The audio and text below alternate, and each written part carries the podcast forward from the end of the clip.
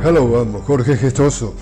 On today's podcast, while the U.S. announced military exercises in the Cooperative Republic of Guyana, Venezuela's government advances in the diplomacy of peace.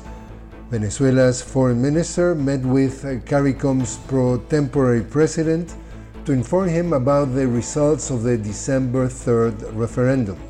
And on the same day, held a meeting with CELAC's pro tempore president, reaffirming Venezuela's commitment to peace and direct diplomatic dialogue to resolve the dispute with Guyana over the territory of the Essequibo.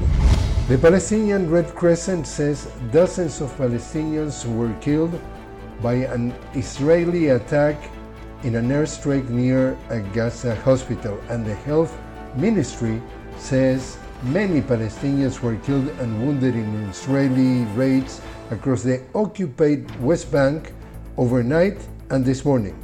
Israel offensive has killed over 17,000 Palestinians, 7,700 of them children, left 44,000 wounded and close to 2 million displaced since October the 7th.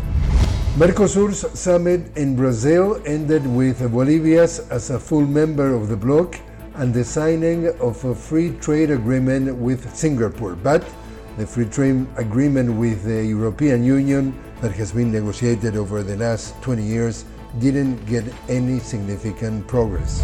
And this Friday, the role of youth and children both as agents of change and victims of the climate emergency are being discussed at the COP28 in Dubai. And that's the world news. I'm Jorge Gestoso. Look forward to seeing you again on another podcast of the news with Jorge Gestoso. Talk to you then.